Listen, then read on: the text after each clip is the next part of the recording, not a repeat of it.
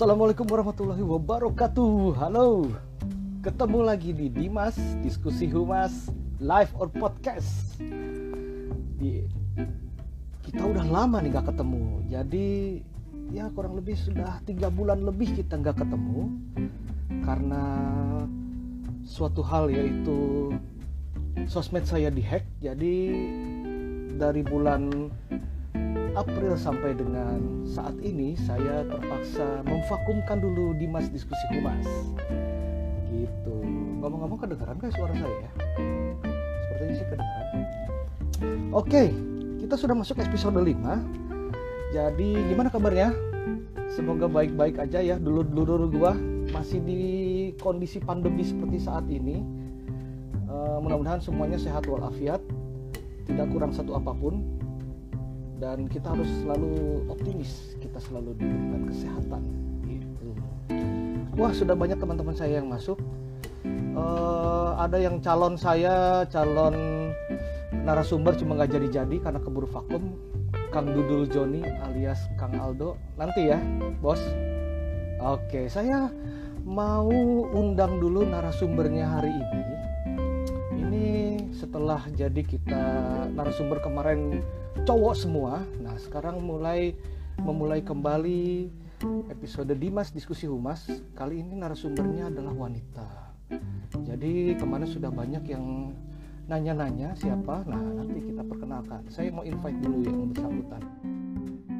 Jadi Dimas ini Diskusi Humas, channel yang mendiskusikan seputar hubungan masyarakat atau PR. Ah, ini dia sudah muncul. Baru saya ngomong-ngomong. Halo, Halo Malam. Ini ada sapaannya nggak mas? Kayak sobat Dimas gitu-gitu ada nggak? Dulur, dulur. Tahu dulur kan kamu oh, ngerti dulur. kan? Dulur kan? Ngerti, ngerti kan? Ngerti, ngerti. Nah, ngerti, kamu ngerti. walaupun walaupun kamu orang Medan, tapi kamu sudah di Bogor kan? Udah lama kan? Iya, udah lama, udah lama Nah, Medan. jadi panggilannya dulur-dulur gitu. Biar lebih Oke, dulur-dulur. lebih lebih akrab lah. Iya, halo dulur-dulur gitu.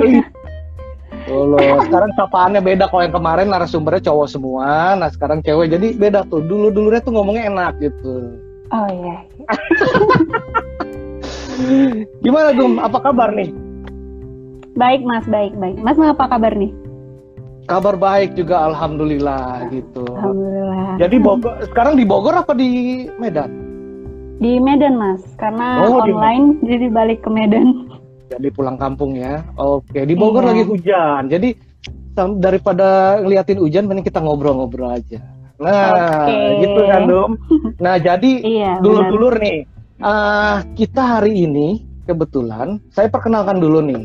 Narasumbernya adalah Dumina Karina Sembiring. Betul nggak nama lengkapnya itu?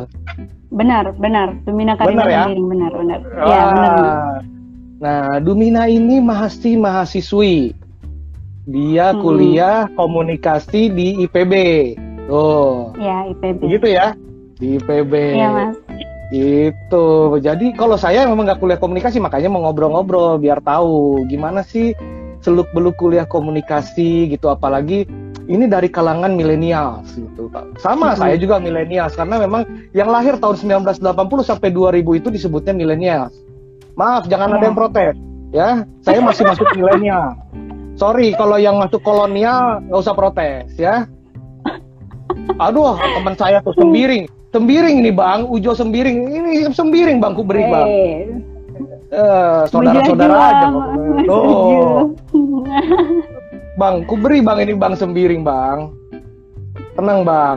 Jadi satu kerjaannya Mas sama Bang Uju ini. Teman kuliah, teman kuliah di Bandung. Oh, teman kuliah. Ujo, iya. iya, iya, Bang Ujo. Bang Ujo. Namanya Yohanes Oke. Sembiring, nama lengkapnya. Oh, Gitu. Yohanes, Bang Yohanes. Oke. Iya. Nah, jadi kita mau bahas nih bagaimana humas di mata milenials nih. Saya langsung tanya ke Dumina yang memang kuliahnya komunikasi gitu ya. Komunikasi. Nah, Hmm. nah, sebenarnya sebenarnya kan gini di, di milenials itu gini lu eh, unik ya, unik ya. Jadi saya eh, selama bekerja gitu ya, kalau pas ketemu milenials ini eh, apa namanya memang ada ada berbeda apa ya pandangan lah ya kadang-kadang tapi Hmm. dalam arti positif ya gitu ya Ya. jadi eh, sering kali teman-teman milenials ini uh, punya ide-ide yang memang uh, apa ya ide-ide yang berbeda gitu nggak mainstream lah Hmm. gitu nggak mainstream ide-idenya gitu Out of the box lah ya istilahnya. nah out of the box betul sekali Mm-mm. nah uh, out of the box um, teman-teman milenial ini lalu juga teman-teman milenial ini walaupun memang uh, apa ya lebih lebih open minded ya lebih open minded dalam segala hal Nah, itulah mungkin yang bisa kita bilang itu kelebihannya uh, teman-teman milenials gitu ya gitu.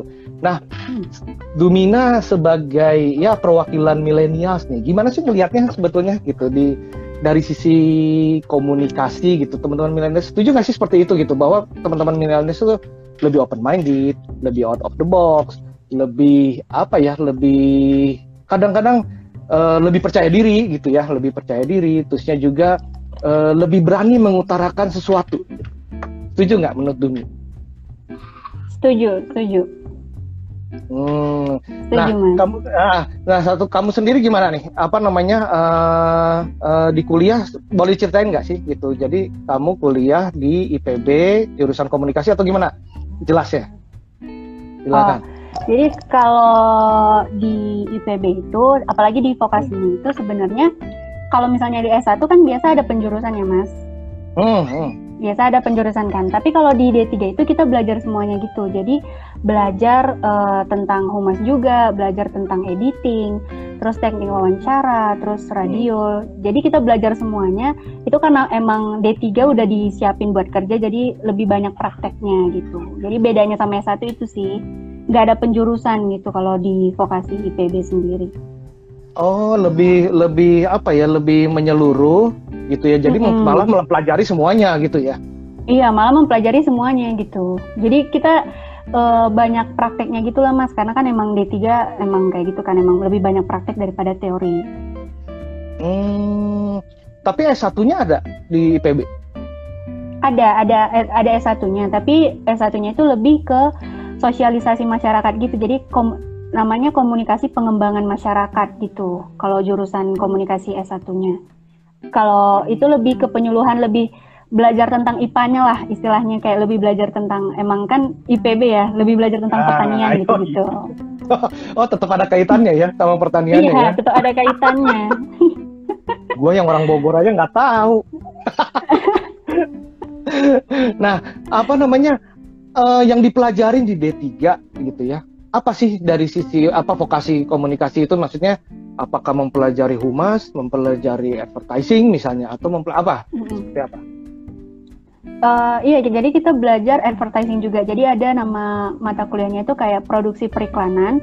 Jadi kita di situ diajarin eh, gimana cara membuat iklan kayak misalnya iklan dalam bentuk poster ataupun dalam bentuk flyer kayak gitu. Jadi kita belajar-belajar itu juga. Nah, di situ juga kita belajar humas. Humas juga ada dipelajarin. Jadi eh, gimana cara eh, solusi. Misalnya kan dikasih suatu permasalahan nih eh, permasalahan suatu perusahaan terus gimana nih kita buat solusinya? Jadi banyak sih mas kalau belajar belajar kayak gitu apalagi di kehidupan sehari-hari kan bisa misalnya kayak teknik wawancara nih teknik wawancara juga dipelajarin. Gimana kayak kita nih misalnya ngobrol kan mas di situ juga Hmm. dipelajarin gimana cara eh, menjadi pewawancara yang benar ataupun pewawancara yang handal kayak gitu-gitu. Jadi dipelajarin juga semuanya. Hmm, sampai termasuk menulis juga gitu, kayak menulis iya menulis menulis Mm-mm, Hmm. benar-benar 5W satu menulis H berita gitu ya. juga Mm-mm. menulis berita TPME TP, TP ada TPME juga teknik penulisan media elektronik terus ada teknik penulisan media cetak gitu-gitu jadi belajar itu semua lah mas Oh, malah lebih lengkap ya. Mm-mm. gitu. Ya mungkin ya ini iya menurut menurut aku sih eh, bagus ya. Jadi mungkin teman-teman di sini Mm-mm. juga dulur-dulur gua banyak yang ya mungkin punya sepupu, punya adik gitu yang ke depannya mungkin punya rencana kuliah komunikasi gitu kan. Jadi jadi tahu juga malah saya aja Mm-mm. baru tahu gitu kalau IPB ternyata punya jurusan komunikasi Kom- gitu. iya banyak yang nggak tahu ya sebenarnya Banyak yang nggak tahu serius gitu. Apalagi kan. IPB ya selama ini embel-embelnya adalah pertanian dan lain-lain. Mm-mm. Ternyata sekarang sudah ada komunikasinya gitu kan. ya malah kita disebut ini eh, komunikasi komunikasi di IPB itu sering disebut kayak eh, bicaranya sama padi ya gitu karena emang di IPB kan bicaranya sama padi sama tanaman gitu-gitu Padahal nggak seperti itu ya, tetap tetap Iya, ininya adalah gimana tetap belajar. Hmm, Hmm, tetap belajar, tentang komunikasi. Komunikasi ke publik dan lain sebagainya gitu ya. Mm-mm. Nah, nah ini juga nih uh, dulu-dulu nih Dumi ini uh, saya pertama lihat justru dia sebagai host di Perhumas waktu itu ya Perhumas. Perhumas Perhumas itu. Jadi saya lihat, nah sekarang kita gantian nih saya jadi hostnya, Dumi jadi narasumbernya nih gitu. Jadi apa namanya uh, selain di Perhumas ternyata saya udah mengkepoin dia ternyata aktif banget gitu di kampusnya sendiri di komunikasi IPB Mm-mm. gitu ya ada punya apa radio kampus juga ya podcast juga ya Mm-mm. gitu ya. Podcast. Mm-mm, Benar-benar.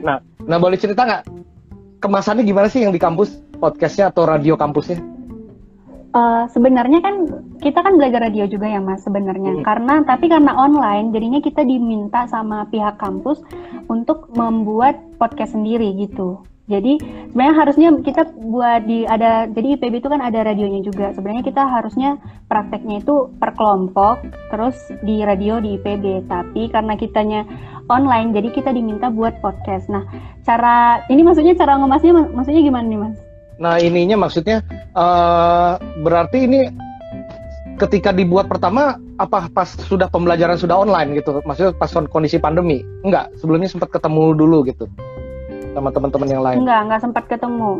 Enggak. Oh, jadi gitu. emang karena online gitu, jadi kita buat podcast sendiri gitu, Mas. oh podcast sendiri gitu Mm-mm. kamu angkatan berapa sih emang Angkatan 55. tahunnya Tahun 2018. Oh, udah 2018. Oke, oke. Iya. Jadi angkatan 2018, Mm-mm. angkatan 55. Nah, itu jadi ketika justru si podcast kampus itu dibentuk pas sudah pandemi gitu. Iya, pas Hmm. pandemi, ya. Eh, tapi yang kalau podcast kampus itu, Mas, itu komunitas sih, Mas. Yang podcast kampus yang sering aku share itu, itu Hmm. komunitas di kampus gitu. Jadi itu aku join juga di komunitas kampus eh, dan buat podcast itu ada juga emang mata kuliah di podcast eh di kuliah gitu. Jadi ada dua sih podcastnya. Oh, Mm-mm. gitu. Jadi kalau uh-uh. kalau itu emang komunitas di kampus sih. Oh, komunitas Udah, juga. beda 10 tahun ya sama Om Dimas. Wah, Om Jojong buka-buka rahasia. itu halus banget loh 10 tahun. Aslinya mah 20 tahun. Aslinya 20 tahun. Oke, oh jadi seperti itu. Terus kalian selama online ini gimana? Apa namanya mengelola si podcastnya sendiri gitu? Mau nggak mau jadi kan koordinasi siapa yang harus Iya. apa namanya jadi host sekarang, siapa yang harus jadi narasumber gitu gimana? Mm. Ceritain dong. itu jadinya eh, kalau karena online kayak gini itu jadinya kita eh, dari Zoom ya Mas. Jadi rekamannya itu dari Zoom eh, dan rekamannya dari Zoom, tapi kita masih ngerekam pakai HP juga gitu. Karena kan kan dari Zoom itu kan kadang jaringan jelek ya Nah, gitu. Kadang Hmm, suaranya banget. Hmm. jadi kayak suara robot gitu-gitu kan. Hmm, Jadi ah. kita ngerekam juga terus eh, ngeditnya itu eh, biasa ganti-gantian. Jadi ada jadi kalau misalnya di podcast kampus ya, kalau di komunitas itu itu ada yang ngedit flyernya, terus ada juga yang ngedit audionya, kayak gitu ganti-gantian. Terus kalau untuk host eh, itu biasanya kita koordinasi juga ini biasa yang membuka awal pembi- pem- pembicaraan itu siapa kayak gitu-gitu sih mas. Itu jadi Hmm. ganti-gantian aja. Hmm, untungnya apa namanya eh, apa udah semuanya kayaknya bisa ya. Ada yang bagian ngedit bisa, mau diputer, Iya. mau di rolling kayak gimana juga bisa ya. Iya iya iya. Karena itu udah udah udah pelajaran ya dipelajari sih ya di kampus ya. Jadi pada bisa. Iya, semuanya. dipelajarin juga di kampus. Mm-mm. Hmm, Belajar yang edit. Oke, belajar ngedit ya. Oh seperti itu. Nah cerita dikit dong. Kamu waktu itu kan jadi host di Perhumas itu. Ini gimana ceritanya? Awal awal bisa bisa kenal dengan Perhumas tuh gimana? Nah, jadi awal kenal sebenarnya aku tuh Halo, Duni, eh, halo. awal itu ada Halo. Aginta. Halo Aginta. Jadi sebenarnya Ah, gimana, gimana? sebenarnya awalnya itu aku eh, tahu perhumas itu dari teman aku. Cuman aku tuh kan emang dulu tuh nggak terlalu tertarik mas sama humas gitu karena baru-baru ini aja tertarik karena emang eh, magang di sana gitu kan. Terus nah aku tuh tahu karena teman aku yang ngajakin mau nggak dum magang di perhumas gitu. Terus eh, keren banget mbak Dumi. Terus Wah keren dong, keren pas pasti. pas ditanya mau ya ya udah gitu. Karena mikirnya aku nggak mau magang waktu itu kan emang lagi di daerah ya mas di kampung Hmm. gitu terus nggak Hmm. mikirnya ih nggak mau ah magang di di sini gitu. Karena orang-orangnya nanti itu itu aja gitu kan. Terus jadinya mikirnya ya udah waktu diajakin sama teman itu ya udah ya udah ayo uh, magang ke Jakarta. Jadi waktu itu aku waktu itu kan masih di kampung. Nah bulan Januari itu aku balik ke Bogor gitu buat magang itu sih makanya tahu tentang perhumas gitu. Oh. Bisa magang jadi host juga. Mm -mm. itu ngajuinnya dia diajak teman itu? Karena diajak teman itu? Iya, karena diajak teman. Karena aku emang bener-bener nggak nggak kenal, kenal sama siapa-siapa kalau di iya nggak ada iya nggak nggak kenal sama orang-orang di perhumas itu aku nggak tahu. Aku tahu organisasi perhumas tapi aku nggak kenal sama orang-orang di perhumas itu gitu. Jadi teman aku karena dia emang aktif di uh, perhumas waktu itu dia juga pernah ngemsi di perhumas jadi dia tahu nih orang-orangnya jadi mudah gitu buat uh, join magang di situ gitu. Hmm, gitu. Nah, apa namanya uh, berapa lama magang di Perhumas dibatasin oleh mereka atau dari kita sendiri? Dari harusnya kan tiga bulan, tapi kita mintanya itu dua bulan mas. Jadi dari awal Maret sampai eh ya awal Maret sampai akhir April. Oke, oh halo Mas Dimas, halo Aginta, salam kenal. Ya itu. Tapi diajarin semua di perhumas itu atau gimana waktu itu sampai akhirnya bisa jadi host salah satu acara di perhumas. Nah, karena kan di uh, awalnya itu diminta sama uh, Mbak Anggi ya, ada namanya Mbak Anggi, itu diminta sama dia itu apa yang kalian bisa berikan gitu buat perhumas gitu kan. Hmm. Jadi kita mintanya ya udah Mbak kita buat perhumas live aja gitu. Ya udah kalian jadi hostnya ya gitu kata Mbak Anggi. Ya udah jadinya aku ganti-gantian sama teman aku buat jadi host di perhumas gitu Mas. Oh gitu. Ya sih mm -hmm. jadi nambah pengalaman juga sih ya, nggak masalah iya, dong kayak gitu benar, emang. Benar emang apa namanya apalagi langsung sekarang eranya digital langsung ditesnya live ya bisa di Instagram iya. di mana di Zoom lah gitu ya luar iya, biasa benar, jadi benar. apa namanya uh, uji nyalinya lumayan juga ya disuruh, disuruh langsung jadi host di acara iya, benar, benar. gitu loh karena itu kan, itu aku host uh, pertama kali loh mas. Pertama kali nge-host itu iya bener-bener pertama oh. kali nge-host itu di Perhumas jadi aku sebenarnya ih takut banget gitu kan emang nggak pernah nge-host gitu kan. Jadi takut banget ah. salah ngomong apa gimana gitu. Apalagi kan udah senior senior semua kan yang uh, ngikutin akunnya juga praktisi-praktisi humas gitu. Jadi kan deg-degan ya gitu. Tapi ya udah iya, ternyata emang. bisa dilewatin juga iya.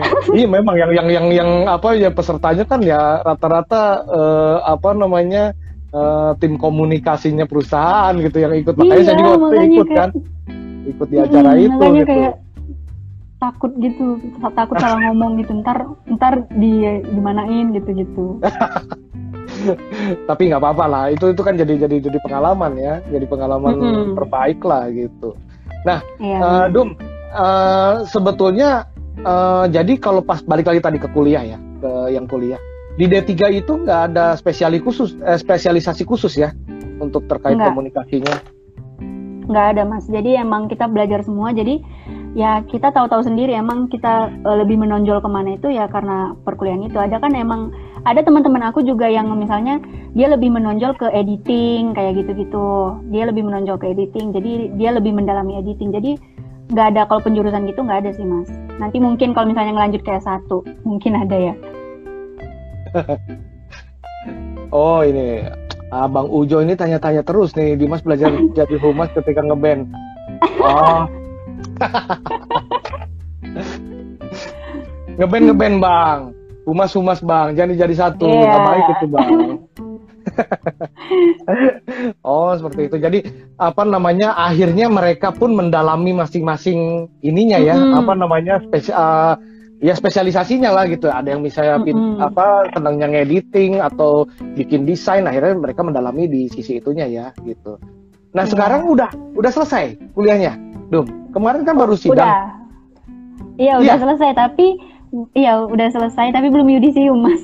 Masih ada oh. tahap yudisium, ada uh, wisuda lagi kan. Oh gitu ya syukur selamat lah kalau begitu akhirnya sudah melalui satu tahap. Makasih. Ya. nah, Makasih, nah sebagai sama-sama. Jadi nah sebagai orang komunikasi nih ya gitu ya kita bisa bilang uh, Dumi sekarang juga ya, sebagai seorang komunikator lah gitu. Nah, menurut mm -hmm. menurut Domi sendiri seberapa penting sih komunikasi gitu, khususnya ya di segala sektor kehidupan ya, terutama nanti di saat saat uh, apa uh, bekerja gitu ya berkarir. Uh, menurut Dumi gimana? Penting penting banget ya Mas, karena kan uh, kehidupan kita sehari-hari itu nggak lepas dari yang namanya komunikasi gitu. Jadi uh, good apa good skill komunikasi itu penting banget. Apalagi di pekerjaan pekerjaan sekarang itu kan banyak sekali ya Mas yang uh, dibutuhkan require gitu. Misalnya good communication skill kayak gitu-gitu. Berarti kan emang emang sepenting itu buat ngobrol sama orang lain juga buat menambah relasi. Terus uh, di kuliah juga kita bagaimana cara membuat uh, orang percaya sama kita juga. Itu kan emang komunikasi seperti itu kan emang penting. Apalagi yang saya bilang tadi yang kayak aku bilang tadi emang sehari-hari kita juga harus berkomunikasi. Kayak gitu sih mas. Menurut aku penting banget penting banget. Oh. Jadi apa apa apa ini juga sudah jadi cita-citanya Dumi gitu? Apa yang membuat Dumi, uh, apa yang membuat ketertarikan dari Dumi untuk belajar komunikasi gitu akhirnya? Kenapa sih? Nah, Karena jadi awalnya. Nah. Uh, nah awalnya itu sebenarnya karena aku ngelihat kakak ada kakak daerah gitu ya kakak satu daerah gitu itu dia anak komunikasi IPB juga. Terus aku hmm. ngelihat kayaknya asik ya dia bisa media visit gitu, media visit ke net TV kayak oh, aku yang aku yang dari kampung kan kayak uh, keren banget gitu kan. Terus jadinya tertarik nih sama komunikasi. Terus apalagi aku sebenarnya sebenarnya aku anak IPA Mas. Jadi oh, gitu. Gak, bukan bukan Wah, uh, bukan anak iya benar benar. Tapi IPB-nya dapat sih anak IPA. iya IPB karena IPB jadinya dapat. Iya, karena aku anak IPA masuk ke komunikasi kan agak gimana gitu ya pertama-tama kali karena aku juga orangnya nggak terlalu apa uh, ngomong public speaking itu waktu itu nggak terlalu bisa gitu. Tapi karena emang udah masuk ke komunikasi akhirnya ya bisa juga karena harus mau nggak mau kan emang harus berkomunikasi depan umum namanya anak komunikasi ya mas. Iya. Kayak akhirnya gitu. malah malah malah jadi apa ya? Uh, kejeblos juga gitu ya mau nggak mau iya. harus di diikutin gitu karena udah kejeblos iya, ke bener. komunikasi. Oh gitu. Jadi itu yang justru apa namanya uh, membuat ketertarikan ya awalnya justru dari mm -mm. ngelihat ngelihat seseorang dulu ya gitu ya. Oh, iya awalnya kan asik. Ya. Iya karena kan mm -mm. ya kalau di ya apa namanya kalau aku lihat di, di pekerjaan ya gitu memang kan kayak media visit itu kan jadi salah satu apa ya salah satu tools kita yang kita lakukan untuk bisa mengangkat uh, perusahaan gitu ya. Misalnya aku saat ini sebagai corporate communications di salah satu perusahaan. Nah itu uh, media vision itu jadi satu apa ya boleh dibilang satu kewajiban ya untuk kita tetap mm-hmm. menjalin membina hubungan baik dengan teman-teman media gitu ya. Lalu juga uh, apa namanya uh, jangan sampai gini loh apa namanya uh, salah satu baik media visit walaupun misalnya apa namanya ada apa uh, uh, kita ketika jangan sampai kita pas ada butuhnya aja baru menghubungi media gitu. Tapi bagaimana kita yeah. membangun membina hubungan baik formal maupun non formal ya dengan media. Kayak gitu gitu. Dan itu memang memang asik sih gitu. Walaupun mungkin kita tuh sebagai jembatannya aja gitu. Teman-teman uh, seorang humas tuh atau seorang PR tuh sebenarnya menjembatani uh, korporasi dengan media gitu. Uh, Dumi kayaknya ada gangguan. Halo Dum. Jaringan ya mas oh kayaknya masih ada gangguan halo Jelas nggak tapi? Suara saya jelas nggak? Oh jelas jelas. Nah. Nih baru jelas. Nah, itu jadi apa kalau pengalaman saya nih di, di, di, di sebagai corporate communications di perusahaan ya jadi memang media visit itu salah satu tools untuk kita membangun hubungan baik korporasi dengan teman-teman di media gitu ya jadi jangan sampai kita ya giliran ada butuhnya minta media untuk meliput ya nggak seperti itu gitu Wah, ini ada orang net TV langsung di langsung komen nih. Kang Adi, halo Kang Adi. gue harus ketemu lu dulu sebelum datang ke net TV. Oke? Okay? Narsum selanjutnya mana ya? Aduh, ya nah Kang Suwardi Rosadi ini adalah apa ya? Boleh bilang, gue boleh sebut produser apa apanya nih? Khususnya untuk yang si Panji itu yang megang-megang ular mulu. Nah ini orangnya gitu yang di acara di Net TV oh. nah ini dia di balik layarnya nih teman SMP saya. Ternyata dia di Net TV dan ya biasanya apa namanya mainannya ular-ular mulu deh gitu. Salam gitu. kenal Mas Wardi. Main aja sini ngopi siap. Juragan siap. Nanti kita ngopi ngobrol-ngobrol. Ujung-ujungnya nanti gue todong jadi narasumber nuhun Kang Adi. Uh, gitu ngomong-ngomong net TV langsung orang net TV turun. Oke lanjut aduh mah. Ngomong apa lagi ya? Oh ya gini. Nah Dumi kan uh, apa namanya uh, perwakilan dari anak milenials gitu ya gitu. Nah, mm-hmm. menurut kamu nih gimana nih? Membedakan uh, generasi yang sebelumnya dengan milenials di khususnya di bidang komunikasi? Kamu bisa ngeliat nggak sih perbedaannya gimana menurut kamu? Kalau menurut saya kan tadi anak milenials itu uh, unik, open minded anak-anaknya. Nah, kalau menurut Dumi sendiri gimana? Dibandingkan dengan generasi kolonial gitu. Jadi kalau misalnya ditanya perbedaannya itu mungkin lebih ke media ya Mas, karena kan hmm. sekarang yang kita tahu ya yang Mas bilang tadi era digital informasi komunikasi kan sekarang, sedangkan pada uh, kayaknya sebelum aku lahir aja ya bilangnya. sebelum aku lahir kayaknya internet tuh gak belum apa, sebut aja kolonial nggak apa-apa orang-orang lama nggak apa-apa biarin aja marah.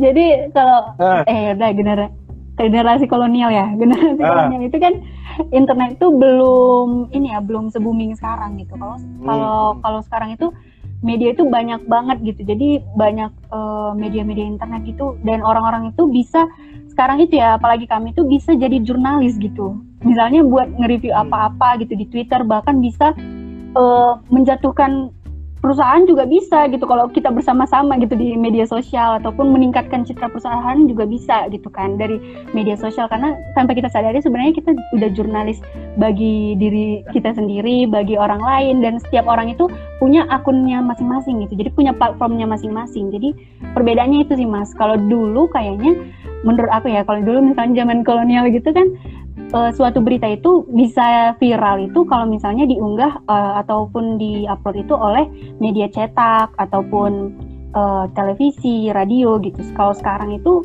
satu orang aja yang udah speak up itu bisa langsung booming gitu loh. So, itu itu sih menurut aku perbedaannya. Nah, ini iya iya, ini setuju saya. Saya setuju.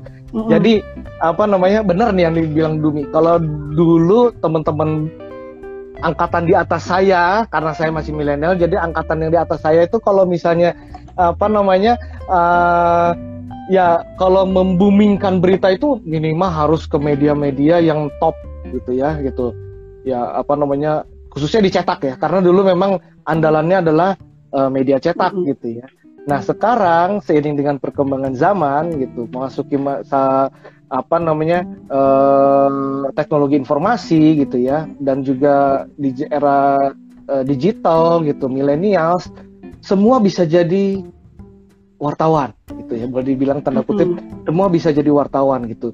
Semua bisa speak up di berbagai platform gitu ya. Jadi uh, benar tadi yang dibilang Dumi gitu ketika ada sesuatu orang posting di salah satu media sosial gitu Nah udah itu rame-rame. Netizen plus 62 itu bisa silaturahmi ke siapa pun gitu loh gitu. Silaturahmi dalam arti negatif terutama. Benar-benar ya, jadi itu ya yang ngebedain uh, apa uh, era dulu dengan era sekarang gitu. Sekarang mungkin Benar. saya ambil uh, benang merahnya adalah sekarang semua uh, bisa jadi jurnalis gitu boleh dibilang seperti mm -hmm. itu Uh, iya.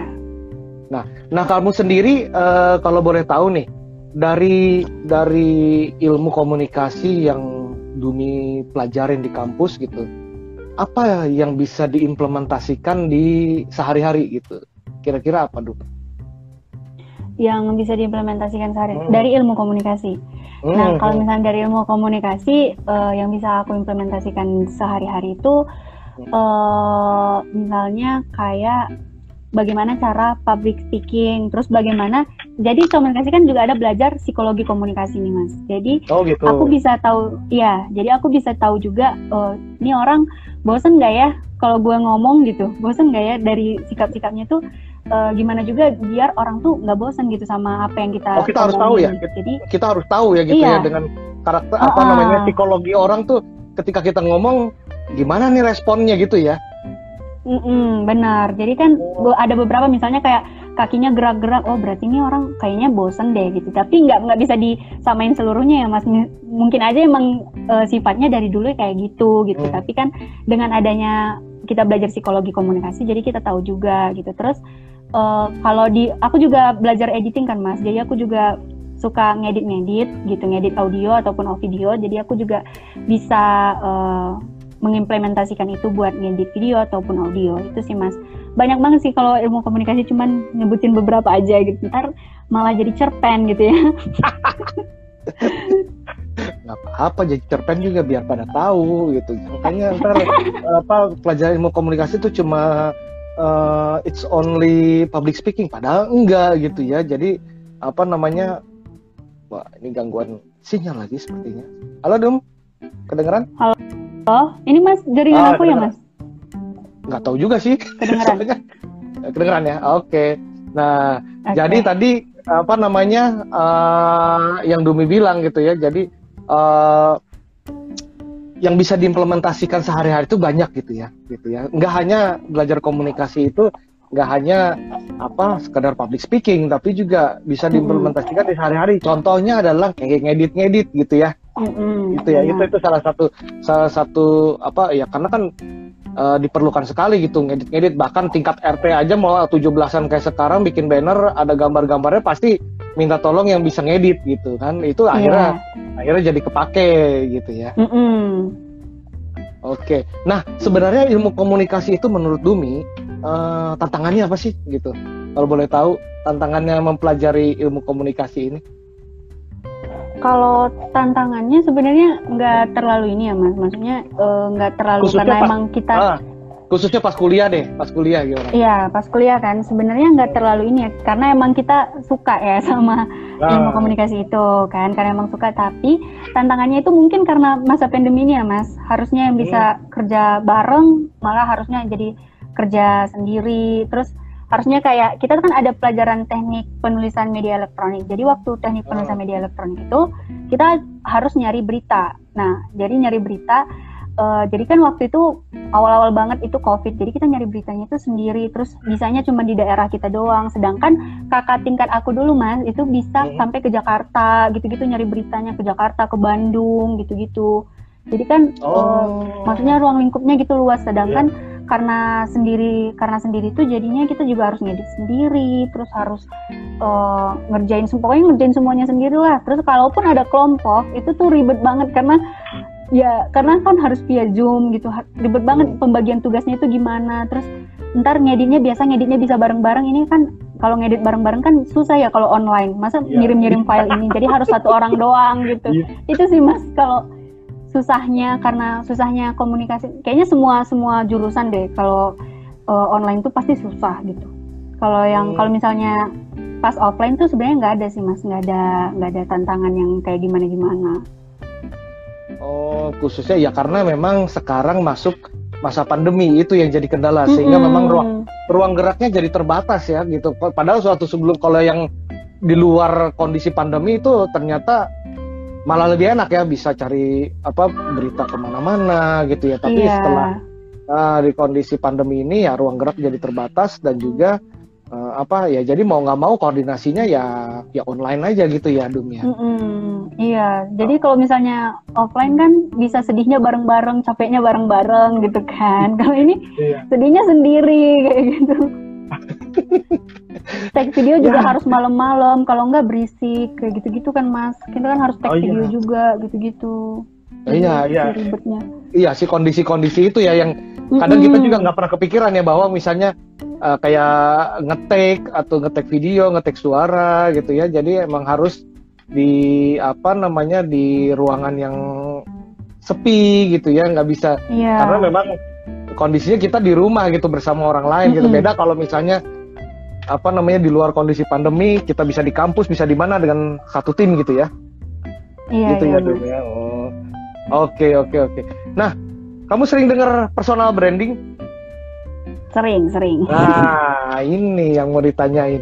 Nah menurut Dumi personal branding itu gimana apa sih gitu personal branding itu dan uh, apa namanya menurut kamu penting gak sih gitu personal branding tuh gitu? Karena kan sekarang banyak ya terutama nih ya terutama dari beberapa kegiatan PR yang saya ikutin gitu ya apa namanya uh, webinar kah atau apalah gitu banyak yang bicara mengenai personal branding gitu. Nah, hmm. saya pengen tahu nih dari pandangan Dumi yang masih fresh gitu sebagai mahasiswi komunikasi, gimana sih ngelihat personal branding penting nggak sih gitu?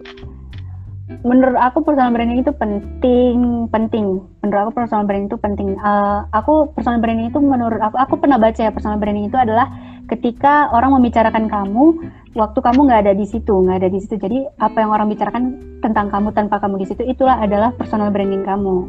Itu aku pernah baca sih, tapi aku lupa itu dari siapa ya tokohnya lupa. Oh, dikirain ketika orang membicarakan kamu saat kamu nggak ada, itu adalah namanya gibah. Gosip. Nah. Bukan, bukan. Just, Jadi justru uh, gimana gimana gimana?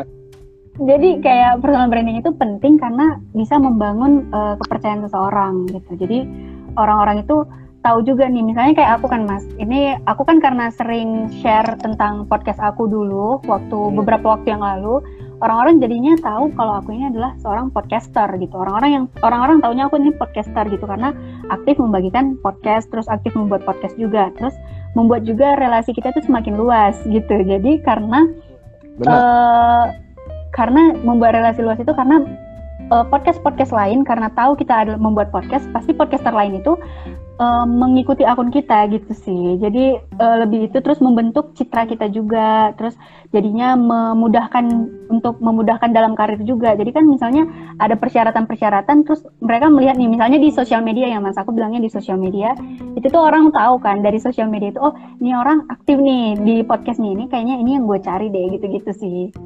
Oh, jadi bukan pamer ya artinya ya gitu iya, ya. Iya, bukan jadi, pamer, bukan pamer. Hmm, bukan pamer ya. Jadi jadi apa personal branding ini ya ya banyak keuntungannya gitu ya buat kita ya gitu. Banyak sekali keuntungannya gitu, membangun networking gitu dengan siapa pun mm -hmm. gitu ya. Jadi seperti itulah yang uh, Dumi sampaikan tadi gitulah bahwa apa namanya uh, apalagi kalau misalnya sampai kita dibicarakan oleh orang dalam hal yang positif. Nah, itu yeah. dipertegas. dalam hal yang positif gitu ya. Nah, apa namanya menurut kamu sendiri uh, jadi sah-sah aja dong kita bisa membangun apa namanya uh, personal branding kita sendiri akhirnya bisa dikenal bahwa oh inilah Dumina si podcaster gitu. Ya apa gitu mm -hmm. itu gitu ya. Seperti itu ya. Itu ya ya sah-sah aja mas itu tapi biasa juga tanpa kita sadari sebenarnya kita udah bangun personal branding kita gitu kan di media sosial. Tanpa kita sadari sebenarnya aku nggak mau membangun uh, personal branding aku sebagai podcaster. Tapi karena aku bagi-bagiin konten-konten tersebut ya orang-orang kenalnya aku sebagai podcaster gitu. Itu sebenarnya tanpa kita sadari kita udah bangun personal branding kita sendiri sih Gitu. Padahal mungkin awalnya kita nggak berencana kayak gitu ya, gitu cuma iya, sekedar sharing-sharing gitu. aja gitu ya, cuma mm -hmm. sekedar sharing ya, ke teman-teman gitu ya, ke siapa pun bahwa ayo dong lu dengerin dengerin pod, apa podcast gua dong gitu kan. Nah, ternyata justru mm. di situlah malah membentuk sebuah uh, branding personal kita gitu ya dunia. Iya. Mm -mm. Tuh dulur-dulur gua jadi harus didengerin nih apa kata Mbak Dumina ini Karena branding itu penting. Lu bukan masalah pamer-pameran gitu, tapi ini juga baik untuk networking kalian juga. Iya, benar-benar. Nah, Dengar nggak? Gue udah kayak Ustadz belum? Nah, kan? gitu dong. Nah, Dom, uh, mengenai bicara lagi ke balik ke komunikasi. Kamu kan banyak create apa namanya tadi uh, apa namanya konten-konten dan lain-lain gitu ya. Nah, sebenarnya konten atau message itu sepenting apa sih gitu dalam kita membangun membang, membuat uh, apa namanya uh, sebuah apa ya katakan tulisan lah gitu. Sepenting apakah sih uh, apa konten dan message itu gitu. Lalu cara ngelolanya gimana untuk supaya si konten ini uh, apa ya bisa tetap tetap apa namanya tetap menarik tetap uh, kreatif gitu konten isi konten itu menurut aku penting. Kalau misalnya konten isi konten yang enggak eh, nggak uh, membangun ya nggak maksud dan misalnya nggak membangun dan nggak berimpact positif itu tuh kan jadinya uh, apa ya gimana ya bilangnya pokoknya isi kalau kalau isi kontennya itu nggak membangun itu kan membuat orang jadi uh, berspekulasi apa ya negatif gitu sama apa isi kontennya gitu. Kalau menurut aku kalau isi konten itu harus berdasarkan data-data gitu, data berdasarkan fakta yang ada gitu kalau menurut aku. Dan bagaimana cara mengelolanya? Yang pertama kita harus tahu halayak kita dulu nih Mas. Jadi oh. kita harus tahu uh, sebenarnya sasaran kita itu apa gitu. Misalnya kalau sasarannya mahasiswa uh, gimana gitu. Jadi kita tahu gaya bahasa yang kita gunakan gitu Mas. Jadi kalau misalnya sasaran kita misalnya nih ya anak-anak gitu kan nggak mungkin kan bahasa formal. Kan dia yeah. bingung uh, bacanya gitu ataupun uh, dengerinnya gitu. Kalau misalnya ya dewasa pakai bahasa uh, info, uh, formal gitu-gitu. Terus harus uh, yang saya yang aku bilang tadi itu harus berdasarkan fakta. Berdasarkan kita kumpulin data-data, data-datanya itu harus yang berdasarkan fakta dengan cara ya identifikasi data tadi misalnya melalui buku ataupun website yang sudah terverifikasi oleh uh, domain dari Indonesia gitu. Terus Kemudian kita uh, pendesain data juga, eh mendesain konten juga. Jadi desain kontennya itu sesuaikan juga ilustrasinya. Kita mau sebanyak apa? Kalau misalnya untuk anak-anak ya harus banyak ilustrasi. Kalau misalnya yang dewasa ya jangan nggak usah banyak ilustrasi juga nggak apa-apa. Yang penting isinya itu tersampaikan. Terus sekarang juga konten tersebut harus juga uh, kalau sekarang kayaknya PR lebih ke konten storytelling ya mas. Iya. Lebih boleh. bagusnya konten storytelling iya. kan. Nah, hmm. kalau bisa sih untuk uh, content storytelling itu uh, jangan mengandalkan hanya audio atau visual saja tapi menggabungkan keduanya gitu jadi audio visual itu digabungin gitu jadi lebih menarik karena uh, aku ya sebagai generasi milenial gitu ya lebih yeah. uh, tertarik dengan konten yang uh, ada gambar-gambarnya terus ada juga suaranya jadi uh, itu sinkron gitu jadi lebih kalau konten-konten yang seperti itu kayaknya lebih banyak dilihat uh, orang deh kayaknya konten-konten ah, kreatif iya, gitu iya, dan iya. harus kreatif. Mm -mm. Nah ini tadi yang Dumi bilang harus kreatif. Jadi memang uh, memunculkan sesuatu yang hidup ya boleh dibilang gitu ya antara tadi ada yeah. ada gambar, ada image dengan dengan sound gitu ya gitu. Jadi mm -hmm. memang bikin membuat konten yang yang yang lebih hidup yang tentunya uh, menarik buat halayak kita.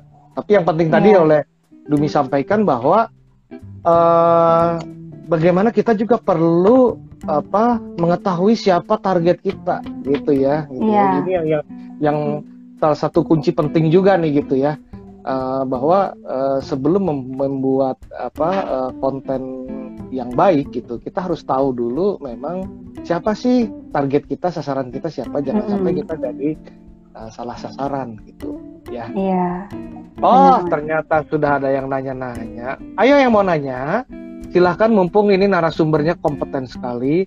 Oh, ini ada tim saya. Amin. Nih ada Devira nanya, kalau mau ngubah persona branding, gimana cara mengubah persona branding kita? Oh, ini Devira eh, ini aduh. tim saya di kantor. oh. nah, mau mengubah uh, apa persona branding? Nah, sah nggak sih sah sah aja kan apa gimana menurut sah sah aja sah sah aja mas gitu ya. Aja sih. gimana uh caranya gitu?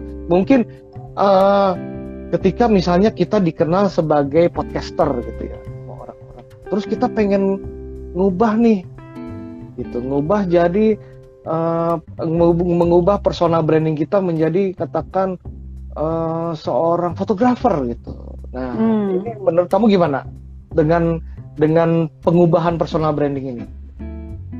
Menurut aku itu sah-sah aja ya mas, karena emang uh, ya kalau emang dia mau mengubah personal brandingnya, jadi kalau misalnya dia mau jadi fotografer ya, yang harus dia bagikan ya hasil foto dia, nggak mungkin kan tentang hasil podcast dia lagi, berarti emang masih tetap podcast. Berarti oh, kalau misalnya iya. emang dia mau menunjukkan dia seorang fotografer ataupun jadi fotografer itu harus membagikan uh, podcast dia. Jadi kita rebranding lagi nih, rebranding mengenai uh, dari awal lagi gitu apa, gitu ya.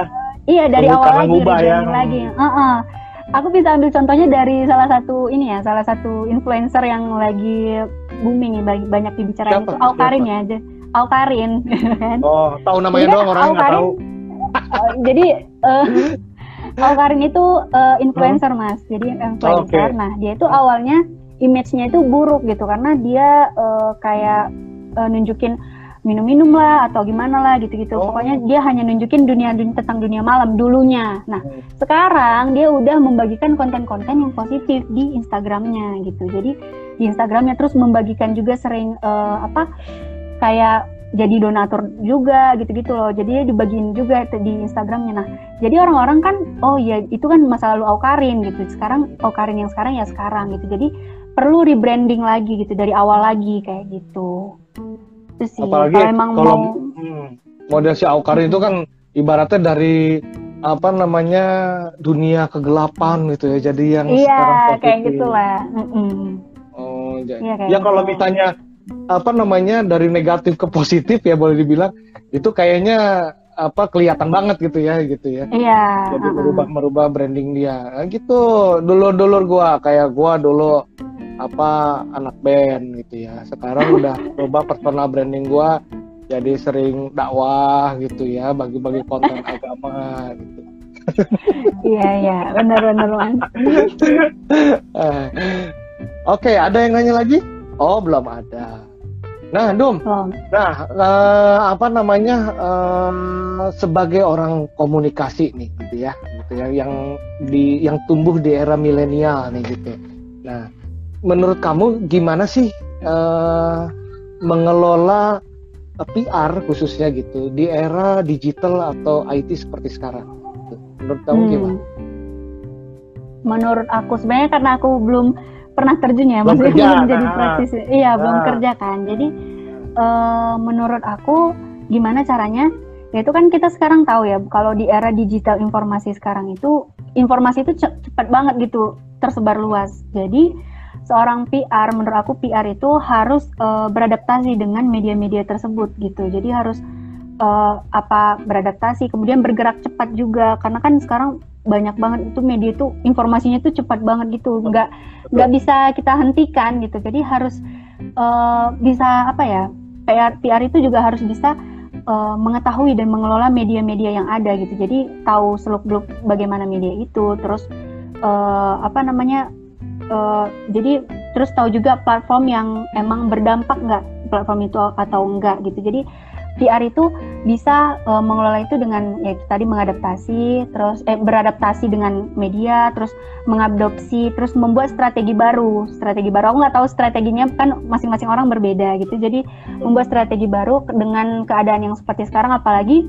sekarang ini di masa pandemi ini uh, informasi itu banyak banget ada yang hoax, ada yang menjatuhkan dan sebagainya. Nah, sebagai generasi milenial seperti aku ini, itu kalau di media sosial itu kita lebih baik membagikan eh, konten-konten uh, yang berimpact positif gitu sebagai generasi milenial karena tanpa kita sadari sebenarnya kita juga PR gitu kan. Jadi kalau misalnya nih uh, aku ini seorang mahasiswa IPB gitu. Kalau aku membagikan konten-konten yang hoax atau konten-konten yang hate speech, berarti aku memburukkan nama uh, universitas aku juga. Dan aku memburukkan juga nama keluarga aku gitu tanpa aku sadari gitu kan. Dan sebenarnya itu yang harus uh, generasi milenial tahu kalau misalnya sebenarnya kita ini juga PR gitu. Nggak cuman walaupun kita nggak seorang praktisi PR tapi kita juga seorang PR gitu. Bagi diri sendiri bagi keluarga bagi universitas ataupun di mana pun tempat kita kerja gitu. Itu sih mas. Jadi tetap harus bisa bergerak cepat juga gitu gitu. Nah kan? Yang Dumi dan saya sebagai orang milenial gitu sama-sama sebagai orang milenial. Nah Dumi tadi udah sampaikan gitu. Jadi apa kita mempiarkan diri gitu ya. Gitu. Mm -hmm. karena kita di era digital dan IT ini kita apa namanya kitalah yang yang apa namanya mengelola uh, apa namanya informasi semuanya sendiri gitu ya. Kita yang yang yeah. share sendiri gitu, kita yang terima sendiri gitu. Jadi bagaimana kita akhirnya bisa mengelola mana yang memang uh, konten mana yang positif, konten mana yang sebetulnya nggak perlu untuk kita kita share share gitu ya, gitu ya. Jadi seperti itu ya. Kalau kalau Dumi melihatnya ya, walaupun Dumi saat ini belum bekerja, tapi apa namanya melihat dari sisi itulah, tentunya juga dilihat uh, kebutuhan apa sih gitu. Apakah memang uh, apa namanya yang akan kita PR-kan itu uh, harus masuk ke era digital dan IT gitu ya. Walaupun memang kalau di era sekarang memang itu jadi sebuah keharusan sih gitu, mulai masuk ke era digital dan dan IT itu kita mau nggak mau kita pun harus mengikuti. Gitu. Oke, okay, ada yang nanya. BCIK SRG, saya bacanya gimana?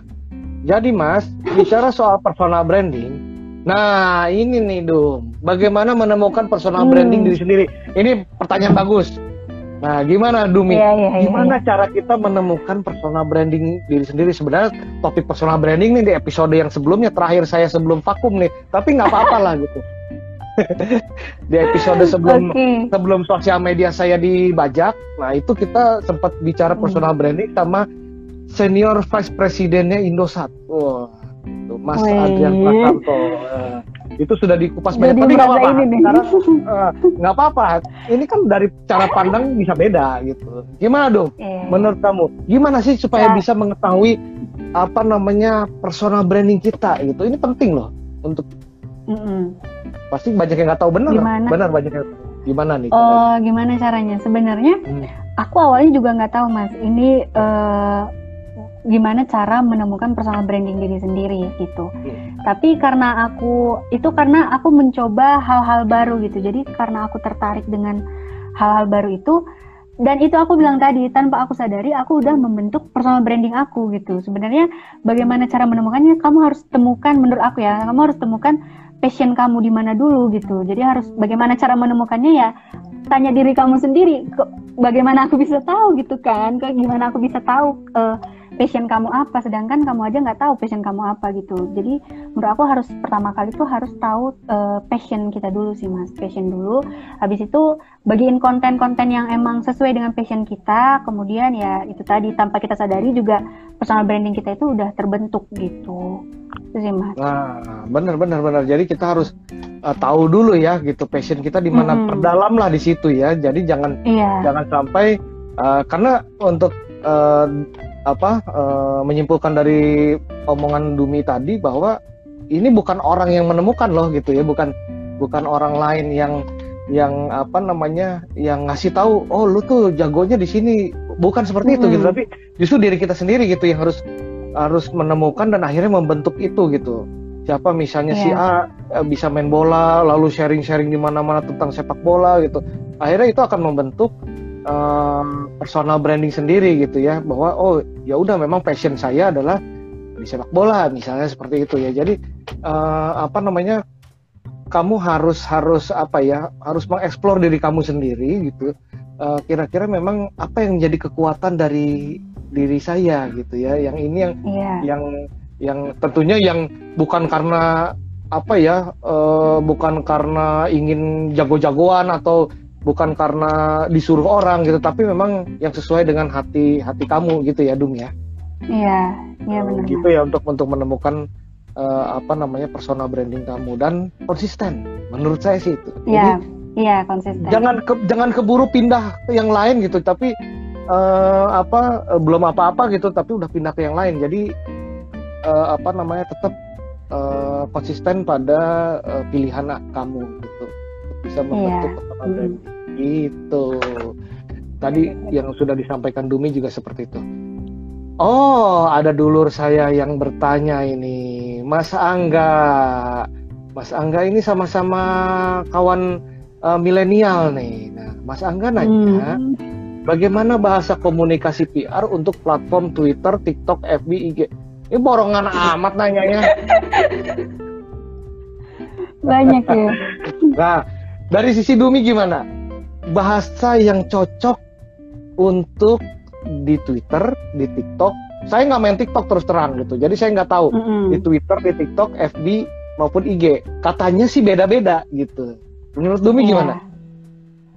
Uh, bahasa menurut aku bahasa yang digunakan ya bahasa yang digunakan jadi kita kan harus tahu sebenarnya kalau misalnya kayak TikTok itu kan emang bentuk video ya mas lebih memfokuskan dalam bentuk video gitu hmm. jadi hmm bahasa yang kita gunakan ya harus menggunakan uh, audio visual gitu. Jadi oh, dengan musiknya, kemudian mungkin bisa menambahkan teks-teksnya juga gitu. Jadi uh, dari situ uh, orang-orang bisa tertarik dengan uh, TikTok gitu kan. Terus kalau misalnya untuk Twitter, Twitter kan emang lebih memfokuskan ke tulisan gitu, lebih memfokuskan ke tulisan dalam bentuk uh, teks yang singkat gitu, teks yang singkat. Jadi kalau misalnya di Twitter itu kan ada tweet ya mas, tweet-tweet yang uh, kayak gitu-gitu. Tapi kalau misalnya uh, lebih bagus lagi, misalnya lebih dipersingkat aja sih, karena emang Twitter kan kayaknya minimal katanya itu ada 500 ya mas kalau nggak ya, salah. terbatas. Minimal. Twitter terbatas nah, ya.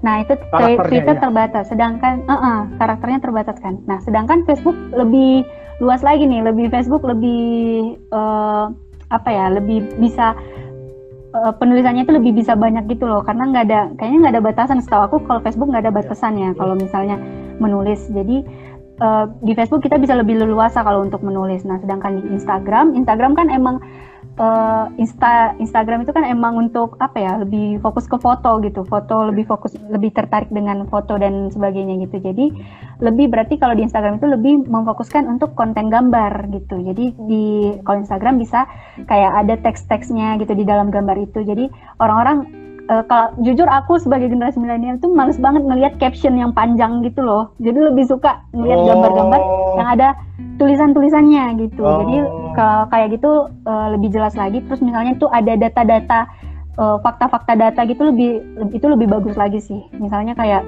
pengguna media sosial uh, sekarang uh, sekian juta dari berapa apa gitu-gitu misalnya. Oh, grafiknya gitu, gitu ya.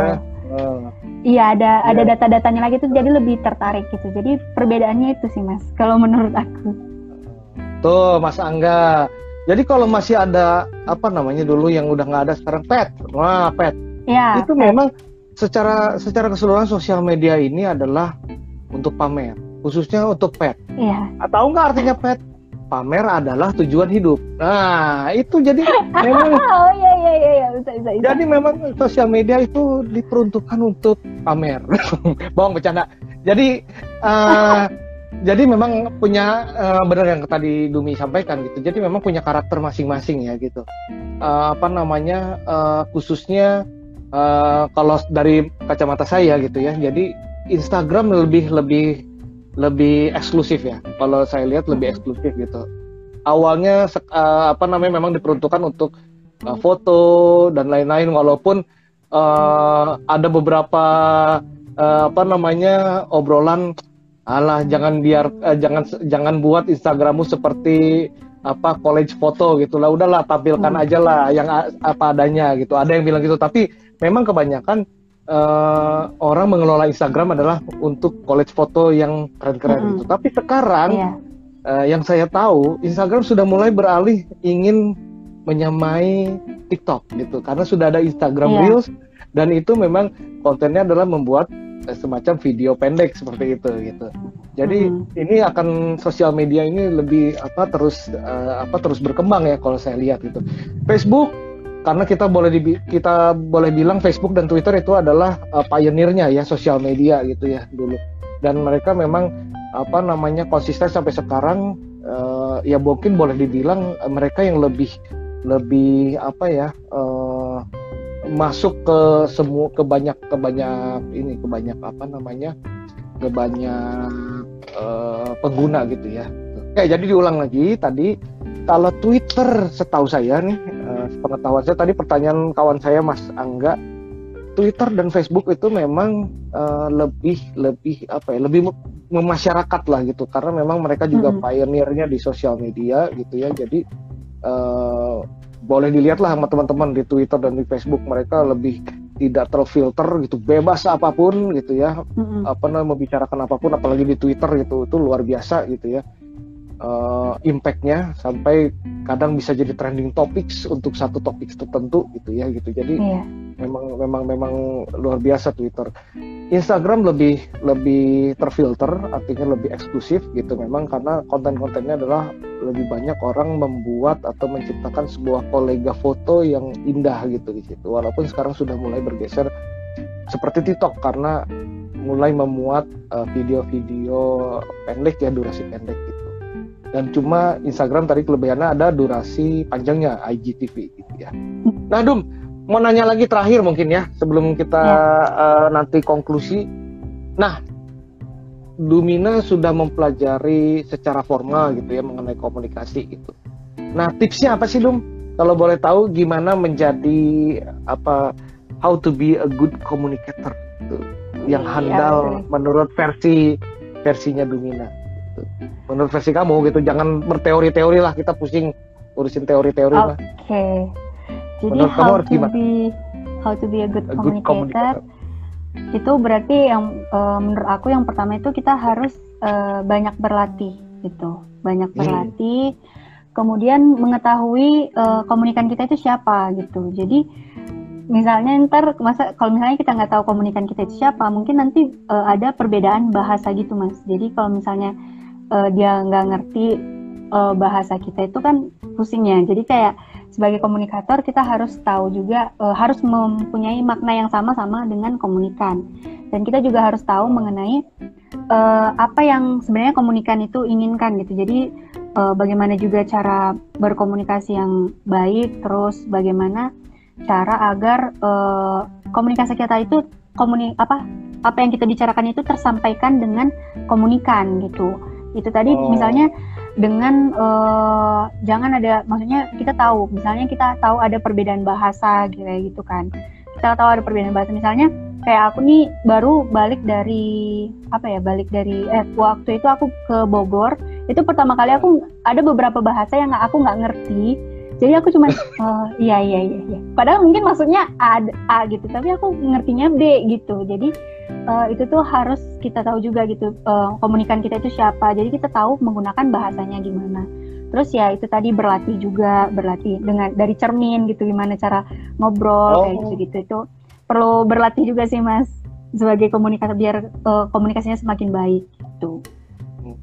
Oh itu masih perlu ya? Ngomong di depan cermin gitu sambil iya. sambil ngomong gitu masih masih ampuh iya, ya? Masih ampuh jadi pura-pura aja sih kayak banyak orang ngobrol aja bla bla bla hai hai hmm. gitu gitu kayak banyak orang aja gitu oh masih ternyata ya pikir hmm. anak zaman dulu doang yang yang yang seperti itu ternyata anak zaman now juga um, seperti itu juga ya oh iya. ada yang tuh ada ada yang me, apa namanya uh, memuji nih memuji itu. Oh, Kak Dumina cantik banget. Makasih, Gerald. Uh, itu. Jadi apa namanya uh, tipsnya tadi menurut Domina adalah supaya bisa menjadi seorang apa ya komunikator yang baik itu yang pertama uh, kita perlu perlu bisa apa memahami juga ya gitu ya tadi uh, apa namanya uh, yang di lokasi kamu itu bicara apa kita juga mau nggak mau harus tahu gitu ketika Domina yang orang uh, yang asli dari Medan datang ke Bogor kuliah di sini nggak mau nggak mau harus tahu juga bahasa bahasa mm. di Bogor kayak gitu ya oke okay. yeah. oke okay, kayaknya tadi setelah kita dua kali dan ternyata lo juga pada baru pada tahu kan ternyata Instagram Live itu dibatasi sekarang gitu dan sempat terputus. Nah jadi apa namanya? Wah ini ternyata sudah ada gangguan bocil-bocil yang sudah ayah, ayah. mengganggu, wah, sudah mengganggu. Nah ini halo sudah mengganggu. Saatnya berarti kita harus akhiri uh, Dimas diskusi humas episode kelima pada hari ini aku makasih banget sama Dumina yang udah jadi narasumber hari ini gitu ya.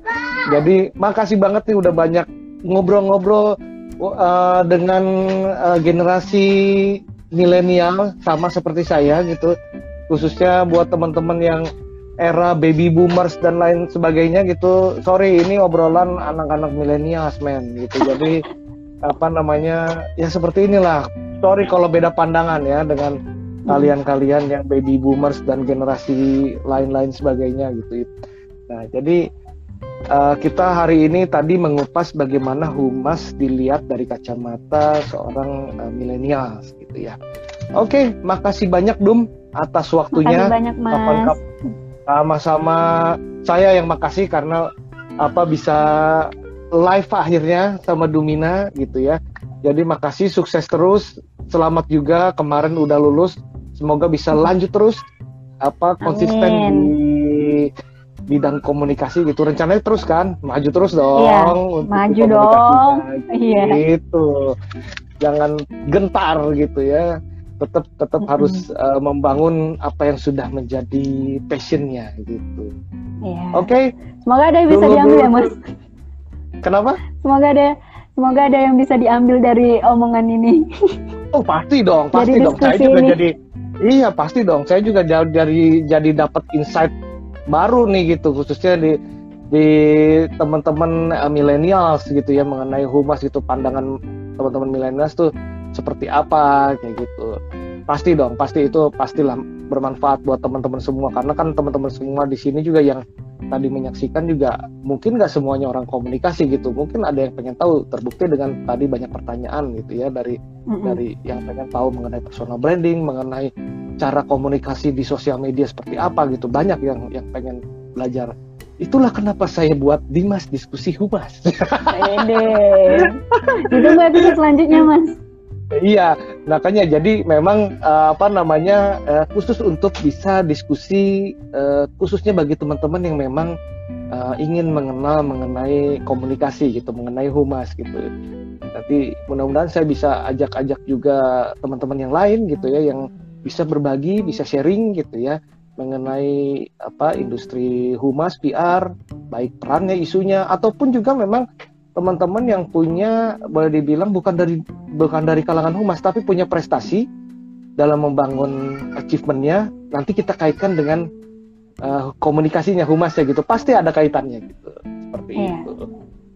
Oke sekian untuk hari ini. Jangan lupa eh, follow IG-nya Dumina Dum at Dumina Sembiring atau IG Iya. saya juga at underscore Dimas Mulyawan underscore Spotify-nya nanti saya akan masukin juga obrolan kita hari ini di Dimas Diskusi Humas di Spotify sudah ada dan juga di YouTube nanti kita akan coba masukkan di YouTube-nya Dimas Mulyawan.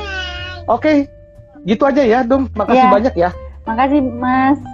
Ah ya, terima Oke. kasih. Selamat malam. Selamat malam.